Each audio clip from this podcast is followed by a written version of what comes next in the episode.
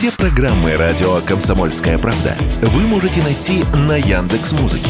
Ищите раздел вашей любимой передачи и подписывайтесь, чтобы не пропустить новый выпуск. Радио КП на Яндекс Музыке. Это удобно, просто и всегда интересно.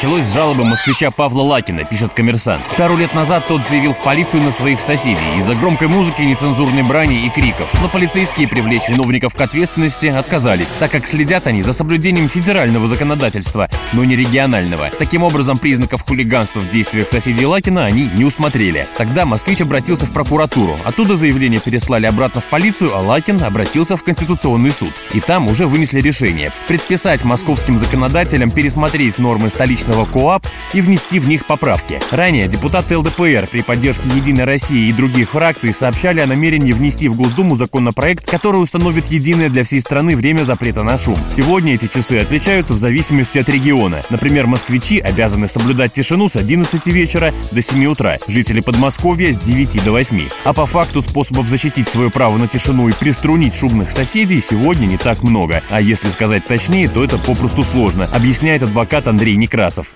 Факт шума, беспокойства необходимо доказать. Не очень часто, когда прибывают сотрудники правоохранительных органов, никакого шума уже нет, либо он есть, но протокол на месте отказывается составлять полицейские а, и предлагают позже когда-нибудь человеку явиться в отделение полиции, ну и надеяться на то, что эти сотрудники, как дежурные, оставили какой-то бумажный след об этом выезде. Действительно, они признают, что имело место быть то самое нарушение покоя и тишины. Сегодня, несмотря на наличие региональных законодательных баз и оснований, каким-то образом защититься очень сложно гражданам от шумных соседей, Впрочем, в отдельных случаях, совсем уж вопиющих, добиться справедливости удается. Два года подряд, начиная с 2018-го, нижегородец Юрий Кондратьев изводил соседей звуками лошадиного ржания. Специально представлял мощные динамики к стенам и полу. Журналистам объяснял, что мстит соседям за то, что они сами шумные.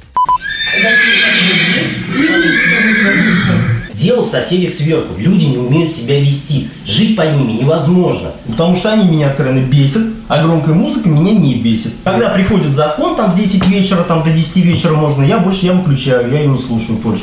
Просто лошадка ржет, топот, мне нравится. Природа. История попала в СМИ, и в итоге дело дошло до суда. В декабре 2020-го мучителя задержали. Завели на него уголовное дело по статье об истязании двух и более лиц. В результате мужчина получил три с половиной года условно. Изводить соседей записями конского ржания прекратил. Василий Кондрашов, Радио КП.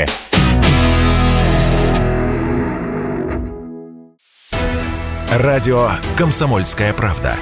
Только проверенная информация.